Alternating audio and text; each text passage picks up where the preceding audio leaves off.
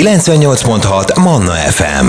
Mindennapi életünk. A mikrofonnál Argyelán Kriszta. Ez a 98.6 Manna FM életörömzene, és megint itt van velünk Kohári Éva gasztroblogger, a Gluténmentes Ízlik Facebook csoport alapítója, aki megígérte, hogy segít nekünk a karácsonyi menü megtervezésében, és egy lazacos főfogással készült. Szia, Éva! Sziasztok! Hát ugye tradicionálisan a legtöbb családnál valamilyen halétel kerül az asztalra. Én most úgy döntöttem, hogy nagyon kedves ismerősömmel karöltve, akit Hajdú Tibinek hívnak, hogy főzzük le a karácsonyt, így többfajta ételt főztünk így együtt, és hogy a lazacnak adjunk egy kicsit különlegesebb köntöst, egy tényleg egy roppant egyszerű lazac, egy sült lazacnak, méghozzá tekerjük be ezt egy ilyen kis rétesbe, spenóttal, fokhagymával, és kapjon hozzá egy kis gombamártást. Hát azt kell, hogy mondjam, zseniálisan jól sikerült. Ha valaki szeretné megnézni konkrétan ezt videóformájában, akkor a Gluténmentes Ízlik felületeimen ezt meg is találja, de én elmesélem ezt nektek nagyon szívesen is, és azt szeretném még hozzátenni, hogy aki nincsen gluténmentes diétán, vegyen a boltba sima, egyszerű leveles tésztát, és készítse el akár azzal is, mert abból is tuti biztos, hogy garantáltan finom lesz. De ugye nálatok a bolti szóba se jöhet? Ugye nálunk a gluténmentes rétes, maga a rétes tészta az egy elég nagy kihívás, mert ilyet készen boltba nem lehet kapni, viszont el tudjuk készíteni ennek a kis házi verzióját, ami roppant egyszerű.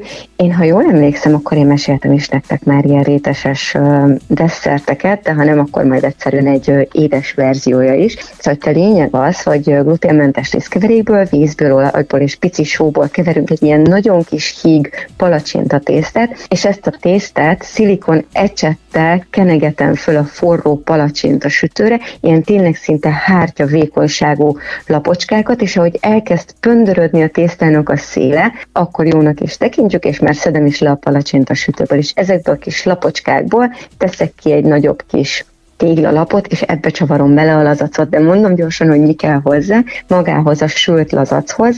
Személyenként szoktunk számolni körülbelül olyan 150 g lazacfilét, ezt érdemes bőrösen megvenni, mert a bőrével együtt nagyon szépen elő lehet sütni, hogy biztosan ne essen szétsütés közben. Kell hozzá egy kevés olaj, ízlés szerint só, frissen őrölt fekete bors, ehhez a kis fokhagymás bébispenótos részhez egy doboz bébispenó, 10-15 g vaj, 1-2 gerez fokhagyma, és ízlés szerint egy kis feta sajt. Mire van szükség a gombamártáshoz? 1 evőkanál olaj, 1 evőkanál vaj, 200 g gomba, ez teljesen ízlés szerint lehet csiperke, vagy akár fagyasztott ilyen erdei gomba is, ki mit szeret a legjobban, 1,5-2 deciliter tejszín, fél citrom, só, bors, és egy kis kapor.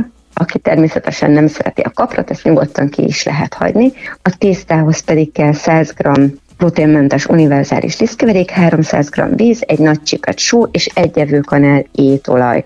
És az egésznek a tetejére majd egy evőkanál tejföl és egy teáskanál olaj. Mivel kezdjük a lazacos főételünket? Érdemes itt a lazaccal kezdeni, hogy amíg elkészül a tésztánk, addig a lazac pihenjen annyit, hogy ez a kis bőre szépen eltávolítható legyen róla. Ezeket a lazac darabkákat sózzuk meg, borsozzuk meg, és forró serpenyőben, magas hőmérsékleten, körülbelül 2 perc alatt sütögessük körben nagyon kevés olajon, és érdemes itt a bőrös felével kezdeni a sütögetést, így garantáltan egybe fog nekünk maradni sütés közben. Amikor megsültek a lazackáink, így körbe sütögettük, villámgyorsan, csak egy ilyen kérget sütünk neki, akkor szedjük ki a serpenyőből, és a helyére már mehet is bele az olaj, a vajdarabka, a bébispenót, amire rányomjuk a fokhagymát, sózzuk, borsozzuk, és ezt pár perc alatt így megfonnyasztjuk.